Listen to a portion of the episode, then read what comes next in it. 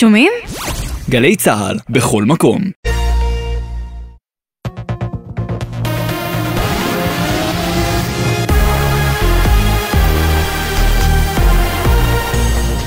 גלי צה"ל השעה שבע, באולפן עדן לוי עם מה שקורה עכשיו. בשעה זו צפויה להתחיל פגישת חברי הכנסת הערבים עם ראש הממשלה נתניהו. הפגישה צפויה לעסוק באלימות ובפשיעה בחברה הערבית, אך חברי רע"מ בחרו להיעדר ממנה לעומת חברי חד"ש-תע"ל. לטענת גורמים במפלגה, נתניהו מעוניין בתמונה בלבד, ולא מחויב ברצינות לנושא.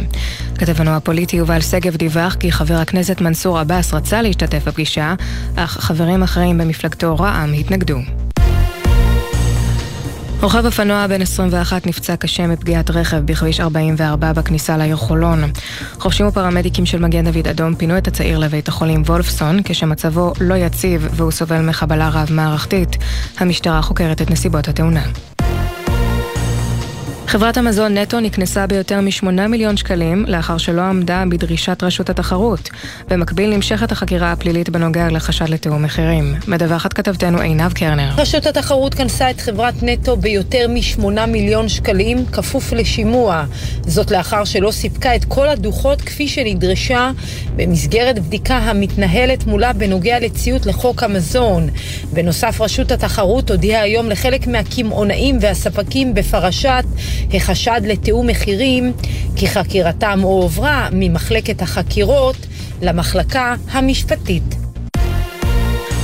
בית הדין לצדק של האיחוד האירופי פסק כי הרפורמה המשפטית של פולין מפרה את דין האיחוד האירופי.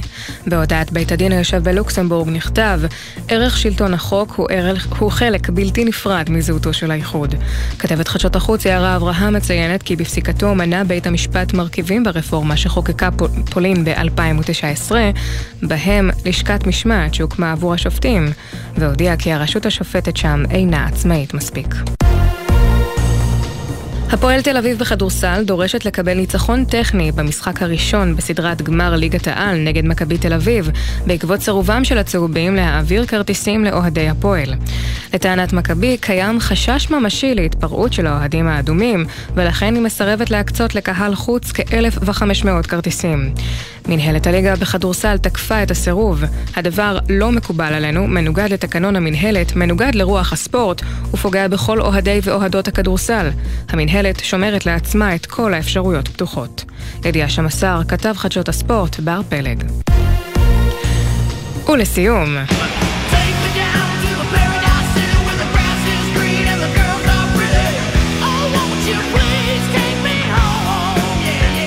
להקת הרוק והמטאל האמריקנית גאנז אנד רוזס תעלה בעוד מספר דקות על במת פארק הירקון בתל אביב. 60 אלף מעריצים ומעריצות כבר מילאו את הפארק לקראת המופע שצפוי להימשך כשלוש שעות. כתבת המוזיקה מאיה יהלום מציינת כי זו הפעם הרביעית שהלהקה האגדית מופיעה בארץ, 30 שנה בדיוק אחרי שהופיעה פה לראשונה. בעקבות עומסי התנועה באזור, מחלף רוקח נחסם משני הכיוונים. הציבור מתבקש שלא להגיע לחניון פארק גני יהושע. מומלץ להתנייד בתחבורה ציבורית ולהימנע מהגעה לאזור שלא לצורך. מזג האוויר בהיר. לעדכונים נוספים חפשו את גלי צה"ל בטוויטר. אלה החדשות, בצוות ענבר פייבל וליאור רונן.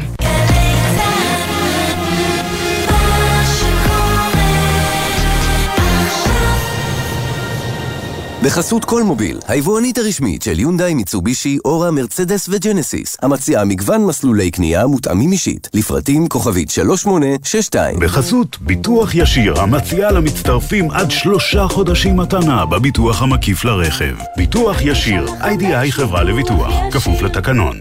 עכשיו בגלי צה"ל, עידן קבלר.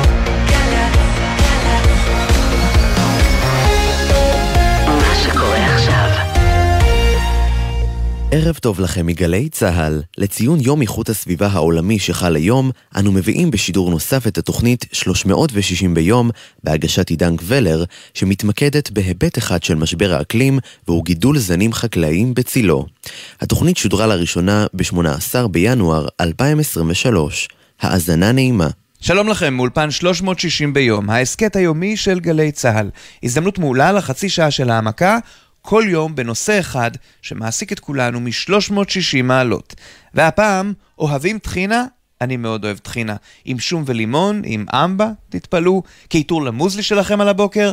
אם אתם כמוני, אז כדאי שתדעו שקיים חשש שהיא תיעלם יום אחד. למה? כי לא בטוח שאתיופיה, הספקית הגדולה ביותר של סומסום, חומר הגלם לטחינה, אינה יציבה אקלימית ומשטרית. מה עושים בישראל? איך נערך העולם? ואיך כל זה קשור לאמנה המיוחדת של האו"ם, שאנחנו מהחברים הבולטים בה. על כל זה במסע שלפנינו.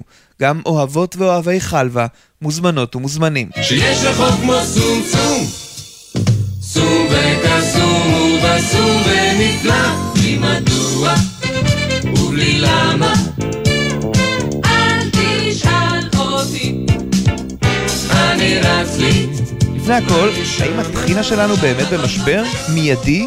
ובכן, ננסה להרגיע. זה לא קורה מחר ולא מחרתיים, אבל כן צריך תוכנית מגירה, וכנראה שזה בכל זאת די דחוף. הדוקטור לירון עמדור, חוקרת חקלאות במוזיאון הטבע באוניברסיטת תל אביב, ובמכון יסודות. סומסום זה, אתה יודע, זה טחינה, זה חלבה, זה כל מיני דברים שאנחנו צורכים הרבה ורוצים להמשיך לאכול. אני מסתכלת בעולם, אה, מייצרים את זה באתיופיה, זה, זה היצואנית הגדולה, ובמדינות שהן ככה דומות לה, שגם הן פגיעות נורא אקלימית, גם המצב המשטרי לא מאוד חזק, הרבה מלחמות, מלחמות אזרחים וכולי, ואז אנחנו באים ואומרים, רגע, סימן שאלה, יהיה לנו סומסום? לא יהיה לנו סומסום. כרגע בישראל בכלל לא מייצרים סומסום, אנחנו כולנו אוכלים טחינה שמבוססת על אה, סומסום שמייבאים ממדינות מאוד מאוד מאוד אה, מסוכנות, אולי צריך לעשות איזשהו פה, איזשהו מאמץ אה, מחקרי, אה, לא יודעת, אה, מאמץ חקלאי, כדי להתחיל לייצר גם סומסום בישראל, ואז אנחנו נהיה באיזשהו מקום טיפה לך יותר בטוח. מה הכוונה בעצם? מהן המדינות המסוכנות הללו לטחינה שלנו? אז קודם כל יש להם באמת את הבעיה האובייקטיבית שהאקלים משתנה, העולם מתחמם, נהיים כל מיני תופעות אה, קשות מבחינה אקלימית יותר ויותר, שיטפונות, בצורות, שריפות וכולי. אז זה קודם כל הבעיה האובייקטיבית, ועם הבעיה האובייקטיבית כולנו מתמודדים. העניין הוא שיש מדינות שיש להן כלים יותר טובים להתמודד, כי המדינה כשלעצמה, מוסדות המדינה הם יותר חזקים. כי יש הרבה מאוד מחקר ופיתוח, ואז אה, יש טכנולוגיות של השקיה, של טפטוף, של הגנה על צמחים וכולי, מה שלנו בישראל יש, ובאתיופיה אין כל כך. כי יש יותר יציבות שלטונית, פחות מלחמות, פחות אה, קונפליקטים פנימיים, אה, כלכלה יותר יציבה. עוד פעם, לנו יש, אתיופיה לא כל כך. ואם אנחנו משליכים את כל יהבנו בהקשר של סומסום על מדינה שהיא כל כך אה, אה, אה, לא יציבה, גם מבחינת האתגרים האקלימיים שלה, וגם אין לה את היכולות להתמודד איתם, אז בואו נראה שכנראה יהיה לנו בעיה באיזשהו שלב בכלל לקבל סומסום, אוקיי? ואם אנחנו כן רוצים להמשיך שיהיה לנו את המוצר הזה, אז, אז בואו נחפש או מדינה אחרת שהיא יותר יציבה, שזה בעצם המחקר שאנחנו עשינו וגילינו שאין, או לחילופין, בואו נפתח את היכולות שלנו כמדינה יציבה, טובה, אה, משכילה, אה, טכנולוגית, אה, לייצר את המוצר הזה בעצמנו. הו, אז איך אנחנו מפתחים את היכולות הללו? הדוקטור עינב מייזלי שגתי, מנהלת המרכז למשאבים גנטיים במכון וולקני, מנסה להרגיע ולספק לנו את ההסבר. אז באמת, סומסום למשל הוא לא הוא לא צמח שהוא נייטיב לכאן, הוא לא צמח מקומי, אבל אנחנו בהחלט מכירים גידול סומסום גם בעבר, ואנחנו מכירים הרבה מאוד, אה, לא הרבה, אבל יש תוכניות טיפוח של סומסום גם היום. אז חלק אה, מהעבודה הזאת עם האמנה, מאפשר לנו היום לקבל גם ממדינות אחרות משאבים גנטיים אה, בצורה יותר מסודרת, אה, בצורה יותר חופשית, אה, שמאפשרת לנו להגדיל ולייצר תוכניות טיפוח כאלה. וכל זה מתאפשר באמצעות האמנה אמנה חדשה של האו"ם, שישראל חתומה עליה, אמנה לשימור מזון, והיא נועדה להבטיח 64 גידולים חשובים לביטחון המזון העולמי, להבטיח שימור גנטי של תכונות הגידולים החקלאיים, ולמנוע השפעות קיצוניות של שינוי האקלים על המוצרים שאנחנו אוכלים. האמנה הזאת היא אמנה של אה, צמחים לחקלאות, היא אמנה שקודם כל אומרת, אנחנו ברמה הבינלאומית, ברמה של אה, האנושות, מתמודדים עם אתגר מאוד גדול שיכול להשפיע ברמה מאוד חריפה על הביטחון התזונתי. ולכן מדינות העולם התאחדו כדי לייצר הנגשה של המשאבים הגנטיים, כדי לייצר בכל פינה ובכל מקום בעולם גישה למגוון גדול של אה, תכונות. אז זה שמדינת ישראל הופכת להיות חלק אה, מאותו אה, אה, גרעין אה, של כמעט כל העולם, אה, ש, שבעצם אה, אה, מנגיש את התכונות האלה, מנגיש את המגוון הגנטי המקומי, זה כבר חלק מהיכולת שלנו להיות אה, אה, חלק גדול מה, מההתמודדות הגלובלית עם שינויי האקלים בהיבט של אה, ביטחון תזונתי. אבל גם אם אנחנו מסתכלים על הפינה הקטנה שלנו ועל הצורך שלנו פה לשמור על אה, ביטחון תזונתי מקומי, אז הגישה הזאת שיש לנו אה, למשאבים הגנטיים מכל מיני מקומות בעולם, היא משחקת פה גם לטובתנו. ואם להעמיק לרגע בדרך שבה האמנה עובדת, יעקב פולג, סמנכ"ל בכיר במרכז לסחר חוץ ושיתוף פעולה בינלאומי במשרד החקלאות, לוקח אותנו אל נבחי דרכי הפעולה.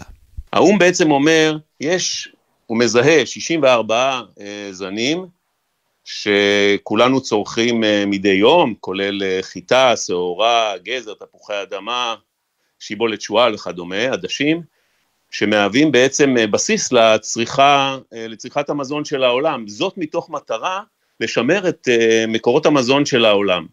האו"ם מבין ויודע שיש צורך באמנה הזאת שתאפשר מחד למדינות שחברות באמנה להתחייב במידה מסוימת לשמר את הזנים האלה, מצד שני לאפשר סחר של חומר גנטי בין המדינות שחברות באמנה, כדי לשפר את התכונות של אה, הזנים החשובים האלה, כדי שיוכלו להתמודד בעתיד עם אה, אתגרי שינוי האקלים. ישראל פורצת דרך בתחום הזה, ולנו היה מאוד חשוב לאפשר את הפלטפורמה הזאת של המעבר של החומר הגנטי אה, בין ישראל למדינות אחרות. א', לעזור לעולם במאמץ שלו להתמודד עם שינוי האקלים וגידול האוכלוסייה, מחד, ב', להבטיח גם אצלנו את המגוון הביולוגי של אה, זנים ושל זרעים שלא נמצאים כאן בארץ. שמסביב, על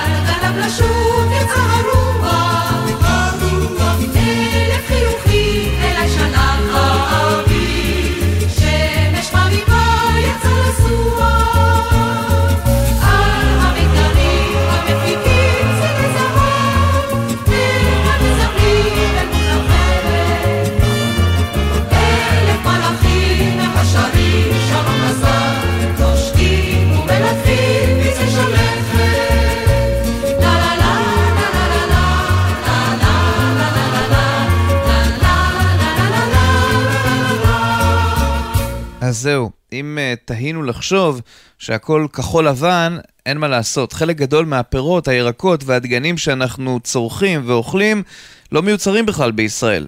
שמוליק תורג'מן הוא מנכ"ל קנ"ט, זו הקרן לביטוח נזקי טבע בחקלאות, והוא מסביר למה חשוב לשנות את המצב הזה. צריך לשנות תפיסה, להבין שאנחנו נמצאים בפני משבר שהוא לא משבר מקומי, הוא משבר עולמי, ואנחנו נושפע ממנו.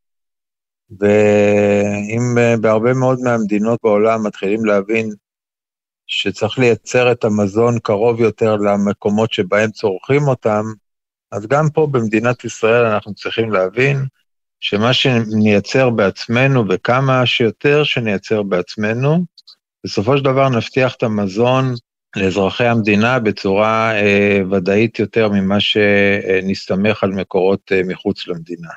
אז uh, אני חושב שמדינת ישראל הוכיחה עד היום, החקלאים במדינת ישראל הוכיחו עד היום שהם מסוגלים לספק את מרבית המזון הטרי, שמדברים על פירות, ירקות, uh, ביצים, חלב, uh, בשר עוף בעיקר, לספק את מלוא תצרוכת המזון של האזרחים. יודע חקלאי פיקח, והוא הנחיל זאת לצבא, שאת הזן יש לשווה.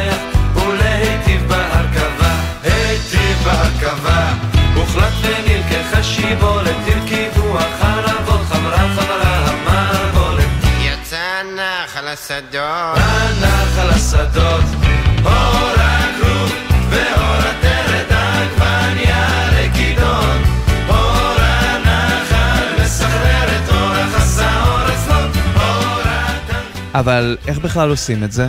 כמה שנחזק יותר את החקלאות ואת היכולת הייצור הזאת, נבטיח את האספקת מזון הבסיסי לאזרחים בצורה רציפה, בצורה זמינה, בצורה של זולה.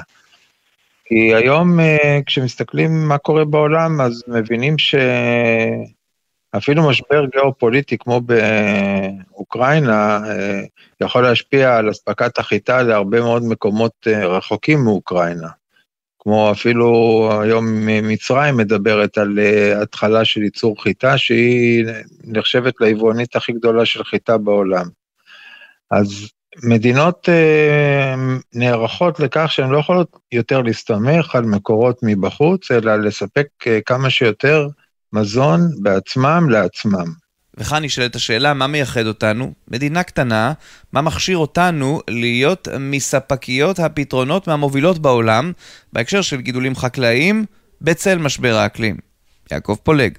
לנו לא הייתה אפשרות אחרת אלא לייצר מזון בתנאי אקלים מאוד מאוד מאתגרים. כולנו יודעים שחצי אה, משטחה של ישראל תחת השפעת אה, אה, אקלים מדברי או סמי מדברי, ולכן פיתחנו יכולות אה, בגידול, טיפוח והשבחה של זנים שיכולים להתמודד עם עקות אה, של חום ומחסור במים עוד מראשית הדרך. הידע הזה שצברנו כאן הוא קריטי לעולם, ובהצטרפות ישראל אה, לאמנה הזאת, אנחנו בעצם יכולים א', לעזור לעולם להתמודד עם האתגר של ייצור מזון, ב', לשמר את המרכזיות שלנו אה, בפתרונות. ובפירות הנגועים הוא שם רק בוביות. אבל יותר מכל אוהב הוא לכופף בננות אבל יותר מכל אוהב הוא לכופף בננות לכופף הבננות לכופף הבננות אבל יותר מכל אוהב הוא לכופף לכופף הבננות, לכופף הבננות.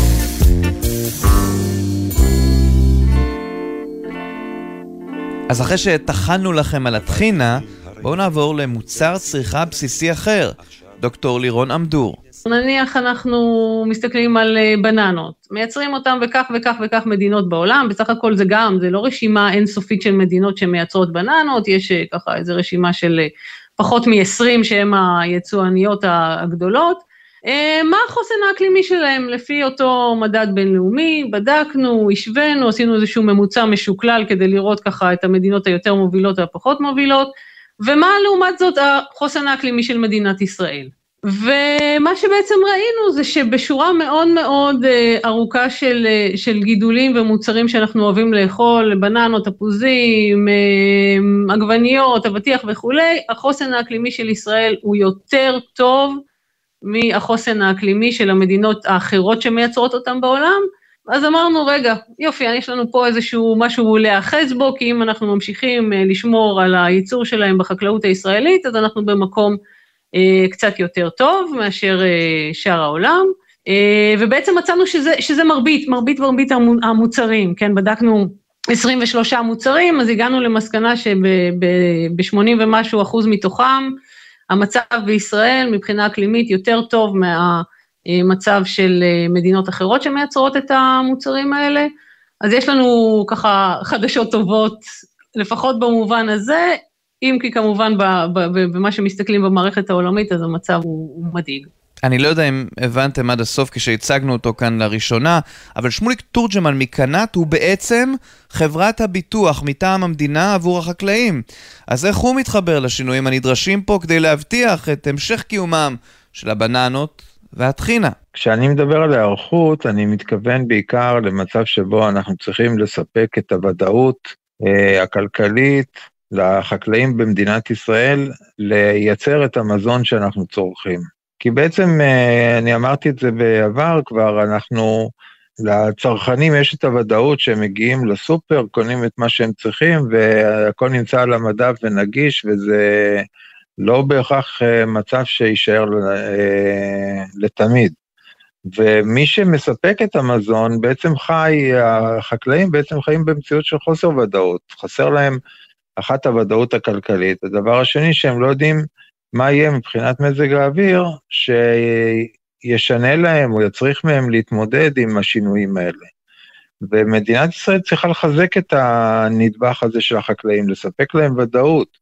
ואת הוודאות הזאת אפשר לספק בכלים אה, מאוד פשוטים, כמו של אה, להרחיב את הביטוח ולספק להם אה, רשת ביטחון, או לספק להם את הוודאות שהייצור שלהם לא ייפגע כתוצאה מהשינויים, לא רק האקלימיים, לפעמים אפילו שינויים רגולטוריים. וההיערכות הזאת צריכה להיות בצורה כזאת שתבטיח שכמה שיותר מזון יוצר במדינת ישראל אה, עבור האוכלוסייה המקומית. ויש גם היערכות בין-משרדית, כפי שמסבירה הדוקטור מייזלי שגתי. אנחנו uh, רואים את זה ברמה מאוד מערכתית, ברמה של uh, מספר uh, משרדי ממשלה, שאנחנו עושים צעדים ותוכניות כדי להבטיח את שינויי האקלים. ואם אני מסתכלת על החלקה הקטנה שאני אחראית עליה ואני מסתכלת ובונה אותה, אז אנחנו באמת מסתכלים קודם כל על בנק הגנים הלאומי שנמצא במכון וולקני, שאני מנהלת אותו, שאוסף ושומר אה, כבר לאורך הרבה מאוד שנים את המגוון הביולוגי של אה, אה, ישראל. אנחנו מדברים פה גם על צמחיית בר, קרובת תרבות, כלומר אותם צמחי בר שבויתו והפכו להיות צמחיית החקלאות שלנו, וגם הרבה מאוד קווים מסורתיים שהיו פה פעם, וגם הם מכילים בתוכם מנעד ביולוגי או מנעד, מנעד גנטי מאוד רחב.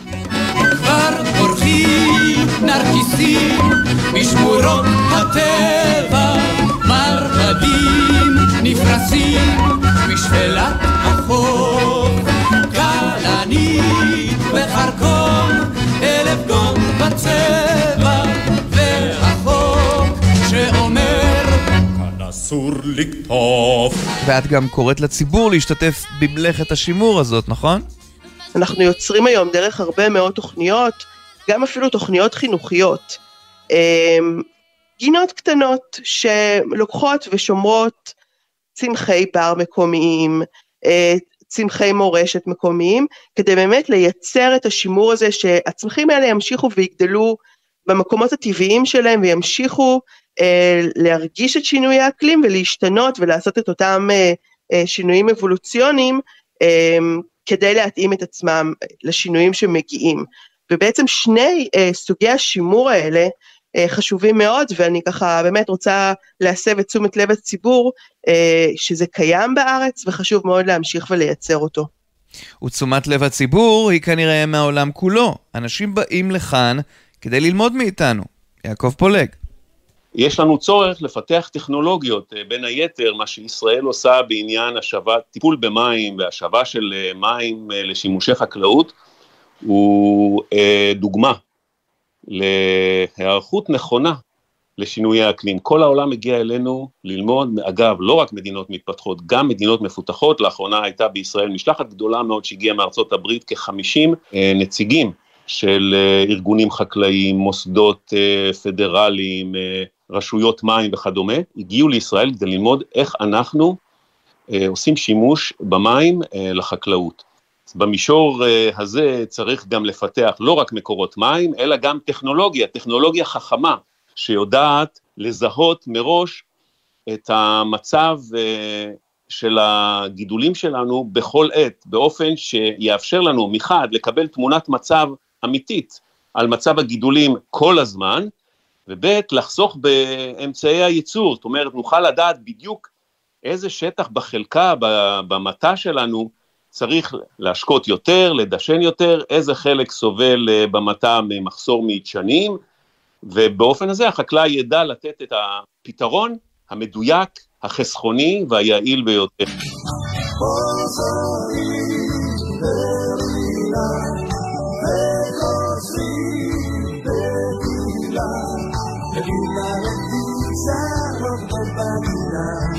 והשנה הזו שחלפה הייתה קשה לחקלאים שלנו, וזה התבטא כרגיל בכסף במאות מיליונים, כפי שמסביר שמוליק תורג'מן.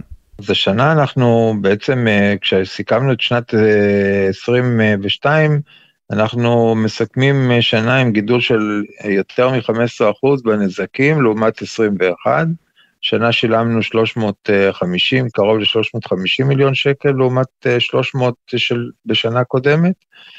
ואנחנו רואים את המגמה הזאת בעצם כל הזמן. אנחנו רואים שבשנים האחרונות בעצם תופעות של חוסר ביבול של פירות וירקות הופכת להיות תופעה יותר,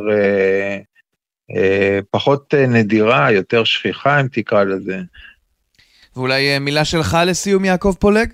כן, אני חושב שמשרד החקלאות אה, אה, רואה אה, בצורה נכונה, מפוקחת ואחראית את הצורך בשמירה על אה, ביטחון המזון של אה, תושבי ישראל, והוא פועל לכך. האמנה הזאת היא רק אה, דוגמה אחת.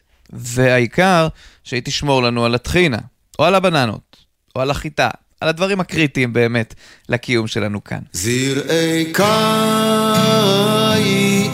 נישאים ברוח, מאירים זיכרונות, מעוררים ארגונות. זרעי קיץ באים בנחיראים. עד כאן, 360 ביום, ההסכת היומי של גלי צה"ל, בכל יום 30 דקות של צלילה לתוך נושא אחד שמעסיק את כולנו מ-360 מעלות. אנו זמינים לכם ביישומון גלי צה"ל ובכל יישומוני ההסכתים המובילים. פתחתי חלום ותכף הריח לי דק מן הדק קיץ מסוג העורך נמרוד פפרני, על הביצוע הטכני סיון ברהום ותומר רוזנצוויג. עורכת הדיגיטל היא יוליה אמיר. אני עידן קבלר. שלום. קיץ חזק, איך מוצא חן בעיניך להיות, פרח עושה לו כדור לבנבן, רוח קלה, בוא תבוא לטרף. תפזר את ראשך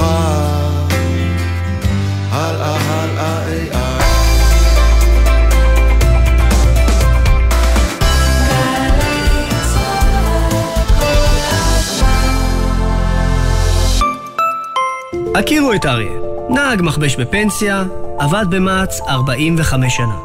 בכל שנה סלל כ-180 קילומטר אספלט.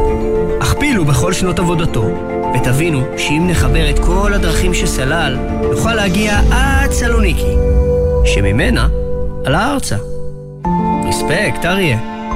תנו כבוד למבוגרים שלנו, הם ראויים לזה. הביטוח הלאומי, לצדך ברגעים החשובים של החיים. ימים אחרונים למבצע קיה לעמיתי מועדון חבר. נירו החדש, סלטוס החדש, ספורטאז', פיקנטו ויתר דגמי קיה, עכשיו בתנאים בלעדיים לעמיתי מועדון חבר. עד שישה ביוני, לפרטים כוכבי 9920 או באתר מועדון חבר. חבר זה הכל בשבילך מגדל דוד, מוזיאון ירושלים מחדש, נפתח. לגלות את ירושלים בתערוכה חדשנית המספרת את סיפורה של העיר. פרטים באתר. שלום, כאן ראש מטה פיקוד הדרום, תת-אלוף מנור ינאי. לציון 50 שנה למלחמת יום הכיפורים בחזית הדרום, אנו מזמינים אתכם, לוחמי העבר ומפקדי העבר, לערב הוקרה של פיקוד הדרום ביום שלישי, כ"ד בסיוון, 13 ביוני. לפרטים ולהרשמה חפשו באתר צה"ל לאורם כיפור, או התקשרו למוקד במספר 052-310-2426. עכשיו בלוטו הפרסים גדולים במיוחד. בלוטו 30 מיליון שקלים, ובדאבל לוטו עד 60 מיליון שקלים. ימבה! המכירה אסורה למי שטרם מלאו לו 18. אזהרה, הימורים עלולים להיות ממכרים. הזכייה תלויה במזל בלבד. ספי ויניר פותחים את הבוקר. אני מחכה למשחק בין ישראל לאוזבקיסטן הלילה בחצות. תתחיל איתנו, תתחיל איתנו בונקר, וואי וואי. בונקר, אתה יודע, עם ממש... צחי, זה כבר לא פינת המונדיאל. בדיוק, זהו, אמנם יש מונדיאל איתו, אבל אנחנו לא שם. אני מתגעגע לאחמד טיבי, אתה חבר'ה, לחתוך את זה ולהעלות את זה כמו שזה. צחי הנגבי, אני מתגעגע לאחמד טיבי. ספי עובדיה ויניר קוזין, ראשון עד רביעי בשמונה בבוקר, רק בגלי צה"ל.